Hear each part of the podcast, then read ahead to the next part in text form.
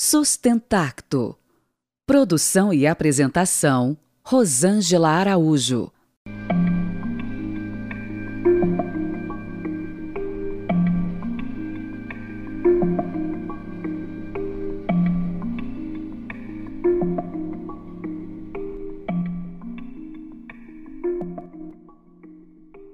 Olá, tudo bem? Eu volto hoje para trazer mais uma gravação é, que foi encontrada inédita dentro do baú da Destilaria Audiovisual, empresa em que trabalha o meu amigo Eduardo Ribeiro. O Eduardo, junto com o Victor Chico, em 2018, durante o Festival Psicodália, naquela edição, eles vieram com o intento e com equipamento e com toda todo o anseio de fazer um mini documentário sobre o trabalho que eu estava coordenando e que era muito importante dentro do grande cenário do festival, que era o departamento Biodália. O nome Biodália não fui eu que dei, esse nome já existia e era destinado especificamente ao grupo e às atividades que faziam o manuseio dos banheiros secos. Mas com esse mesmo conceito, com essa mesma palavra de bio e de, de trabalho ambiental, o meu movimento então nesse, nesse setor foi de unir ele à equipe de limpeza, estender o convite e agregar com a equipe de coleta seletiva, otimizar as etapas de abastecimento e esgotamento do festival, de acesso, de informação, de educação do público, de educação dos colaboradores de educação, de todo mundo que estava envolvido. E durante os últimos dias, conversando tanto com o Chico quanto com o Eduardo, encontrei muito oportuno momento de reconectar com essa memória, com essa gravação. Ela é uma gravação de cerca de 10 minutos, onde fazem algumas falas é, de resposta instigadas, é, perguntas feitas pelo Eduardo e pelo Victor, é, vão dando respostas. Eu, a minha parceira e também coordenadora do Biodália, a Jéssica Pertilli. Gravo esse áudio no dia do aniversário dela, deixo aqui registrado o meu carinho e admiração grandes por essa mulher Fala também o Pedro Silva, que na época era um dos colaboradores locais do festival. Participam também, dando suas contribuições e respostas, o Denis Silveira Bianchi e a Camila Graef Sampaio. Eles foram os responsáveis pela compostagem em 2018, com o destaque que eu faço aqui de que o Denis e a Cami vem do Rio Grande do Sul contribuir com o festival que acontecia ali em Santa Catarina e era um intercâmbio muito interessante e também é, não só cultural, mas também científico, porque o Denis tinha titulação, tinha um doutorado sobre o tema. Lembro também e falo isso durante a entrevista de que nós tínhamos uma equipe extremamente competente tecnicamente para fazer a execução do trabalho, o que me dá muita alegria de compartilhar com você agora esses minutos é, vividos né, no passado, aí em 2018, dentro do carnaval, quando o Eduardo e o Vitor conseguiram nos parar por alguns instantes e fazerem essas perguntas e a gente aqui trazia com o coração algumas respostas. Espero que você goste, boa escuta e até a próxima.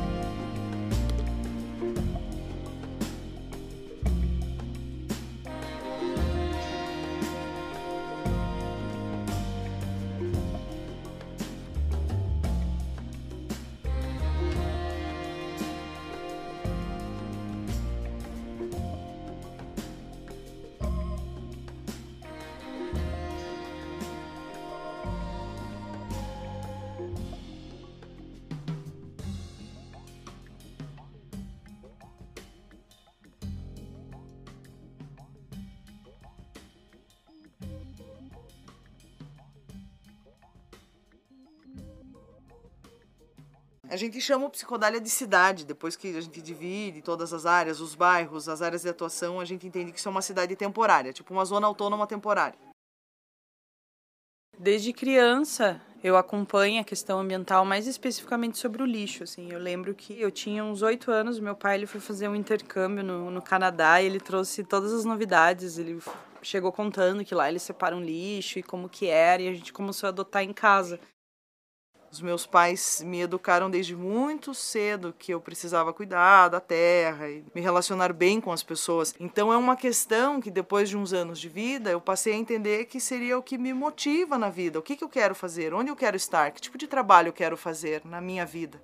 Então, quando eu encontrei a, oportunidade dentro do Psicodália de expandir esse tipo de pensamento e com uma liberdade que eu não encontro em nenhum outro lugar, eu me senti bastante confortável para criar a segunda vez que eu vim no Psicodália, eu percebi que havia essa lacuna de gestão de resíduo. No primeiro ano a operação foi super simples, a gente não tinha muita ideia do que fazer aqui dentro. A gente conseguiu recuperar bem pouco resíduo, mais lata, né, mais fácil de separar. A partir de então que a gente começou a ter noção da real necessidade de se fazer essa separação e ter essa super infraestrutura. Esse ano é o oitavo ano do Psicodália aqui em Rio Negrinho, na Fazenda Evaristo, e isso traz para a gente um expertise já, né? Sobre a estrutura, sobre o clima, sobre a geografia da fazenda. Então todo esse trabalho de gestão ambiental ele passa a ser mais previsível. Então a gente chega a um lugar de maturidade com o Biodália, né? Agora em 2018 a gente tem cerca de 400 infraestruturas de sinalização e recipientes para realizar essa gestão, essa separação dos resíduos. Então é uma infraestrutura bem grande que a gente planeja, ah, tem um mapa das ilhas de coleta, a gente planeja onde colocar, no fluxo das pessoas, locais estratégicos já que a gente se dispõe a, estabelecer uma sinalização, famílias de pictogramas, textos, informativos na rádio, informativos online, informativos pré-psicodália, para que as pessoas entendam que o estado mental aqui é de separação de resíduos. O que nos motivou é a, a maneira com que o pessoal psicodar nos orienta em trabalhar de acordo com o lixo, cada um nos seus devidos lugares, bituqueira. É uma coisa que hoje em dia o nosso planeta ele precisa de mais reeducação. O principal problema realmente é a a questão da separação. Ninguém gosta, obviamente, de ficar mexendo no lixo sujo, separando uma coisa da outra. Então, se a gente conseguir fazer com que esse rejeito já chegue separadinho de uma forma mais adequada, isso facilita bastante o trabalho e todo o processo. A gente está num país em que muitos municípios nem têm coleta seletiva. Então, como é que nós vamos exigir da população que saibam separar o lixo? Então, a gente vê uma dificuldade grande justamente pela falta de informação. O pessoal ainda não presta muita atenção nas placas, mas a gente vê um esforço muito grande do público em colaborar, né? A gente vê o pessoal parando na frente da lixeira, olhando, lendo o que, que deve jogar, o que, que não deve. A gente trata da, do objeto mais insalubre desse círculo, que é o cocô, efetivamente, as fezes humanas, né? Ao mais límpido e cósmico pensamento de unidade, de integração. E isso inclui o ser humano. O tempo inteiro isso inclui o ser humano. Nós sozinhos a gente não, não conseguimos fazer esse trabalho. Então a gente precisa de parceiros, a gente precisa de multiplicadores, porque é muita gente. Existem muitos atores fantasmas que não aparecem nesse processo diretamente, mas sem esses atores fantasmas aquele processo não teria como acontecer. E aqui a gente percebe essa consciência que o pessoal tem. Posso dizer assim, os frequentadores tratam a gente com o maior respeito. Aqui existe o por favor, muito obrigado. Isso só se dá em relações de escuta. Num lugar onde ouvir o outro, ouvir o que a pessoa da limpeza fala em relação aos ralos, ou em relação à duração do banho, ou em relação às dinâmicas sociais que ele vive naquele banheiro, eu preciso ouvir isso para ir aos poucos remodelando todas as dinâmicas. A gente está numa equipe, a gente tem que saber gerenciar e dar realmente valor para as pessoas que estão trabalhando com a gente, seja de staff de ensino superior, seja de pessoas mais simples da limpeza. Toda a equipe do Biodalha é altamente competente tecnicamente. Você precisa ter conhecimentos técnicos complexos para estabelecer uma ordem agroecológica porque ela é feita multidisciplinarmente, né, por diversas espécies, por diversas técnicas. A agroecologia está sempre trabalhando com agricultores familiares, sempre trabalhando a questão da autonomia, da preocupação com o meio ambiente, com os rejeitos e na tentativa sempre de transformar esse rejeito, esse problema, numa solução. Quando eu conheci o Denis, então, que trabalhava com compostagem, né, começou a me explicar essa mágica linda que é a agroecologia, não teve como eu não me interessar. Viemos do Rio Grande do Sul para tentar fazer esse trabalho de conscientização, de reaproveitamento desses resíduos para diminuir esse impacto ambiental. E também topar esse desafio de compostar resíduos orgânicos de 6 mil pessoas que estão aqui né, em sete dias. Quem faz o processo de compostagem são micro-organismos, são fungos e bactérias. E eles, infelizmente, não degradam plástico, nem metal. Então a gente atua nessa frente, né? Que é a, a fazer essa compostagem, mas também na frente de tentar a educação ambiental do pessoal. Agora no festival a gente trabalha com as categorias uh, essenciais que toda cidade deveria separar, que é o rejeito, o orgânico e o reciclável. Então isso está na lei, Tendo elas, você tem economia de recurso, economia de pessoal, economia de recursos naturais. Então, eu acho que isso é um motivo de orgulho também para nós, porque a gente aqui a gente gera uma mini cidade temporária e a gente consegue instalar essas três categorias desde o início. Essa educação, ela com certeza está sendo passada para frente. O público infantil do Psicodália aumenta todo ano. O que isso significa? Ele já oferece uma rotina para crianças, para várias idades. Mas imaginem ao longo do tempo o nosso público amadurecendo, amadurecendo nessas relações de amor e de dinâmicas de consciência, de moral e de respeito, e de respeito à natureza e de respeito ao próximo. Isso pode realmente contagiar para o município seria muito importante esse tipo de trabalho coletivo, para a gente também levar para dentro de casa. Eu entendo que tudo isso aqui é uma grande estratégia de um serviço ambiental que a gente faz para a cidade de Rio Negrinho, para o Rio Negrinho que passa pela fazenda. Existem questões de legado ambiental e social que a gente opera efetivamente tratando o biodália aqui dentro e tendo consciência e dando visibilidade para os resultados que a gente tem. Então, além do psicodália, a gente continua tratando essas informações do psicodália e pensando carinhosamente sobre o biodália além do festival. Um dos principais dados é que a gente gera mais de 30 toneladas de resíduo sólido.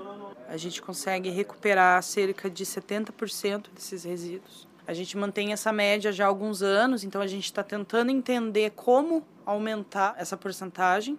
E eu acredito que o orgânico né, é um dado importante: 8 toneladas de orgânico que a gente composta. A gente ainda não conseguiu medir né, o nosso impacto via gases de efeito estufa, essas coisas, mas a gente tem caminhão, a diesel, a gente tem toda uma infraestrutura que eu acho que é, essa compostagem já dá uma neutralizada nesse impacto que a gente gera aqui. Nós não solucionamos questões ambientais com o Biodália. Nós remediamos e procuramos seguir estudando as melhores saídas, respostas mas não são efetivamente soluções definitivas. Na verdade, encontrar o equilíbrio no Brasil do jeito que tá é muito complicado, né? Porque a gente vê pessoas que queriam fazer o diferente não tem como, e muitas pessoas que poderiam fazer diferente tentam às vezes fazer só um papel, mas realmente não fazem o que deveria ser feito de fato, né? O que que tu faz realmente quando não tem ninguém olhando? Essa é a, é a, é a atitude que a gente deveria ter para si e tomar em todas as frentes. E ser mais proativo nas nossas atividades cotidianas, ser mais consciente daquilo que a gente está fazendo e vamos realmente mudar isso, a partir da gente mesmo.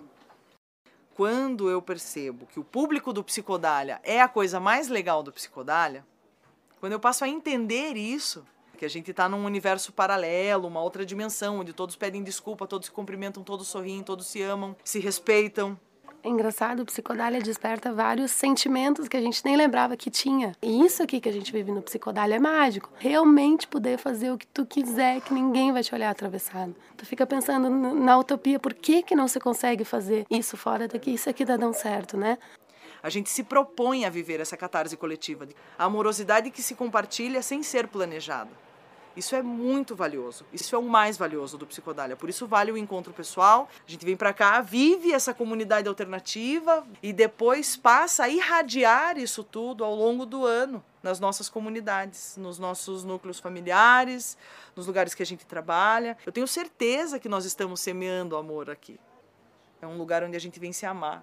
Parece um pouco hippie demais isso que eu estou falando, mas é tão importante. Tão importante, tão importante. Isso é amor. É disso que eu estou falando.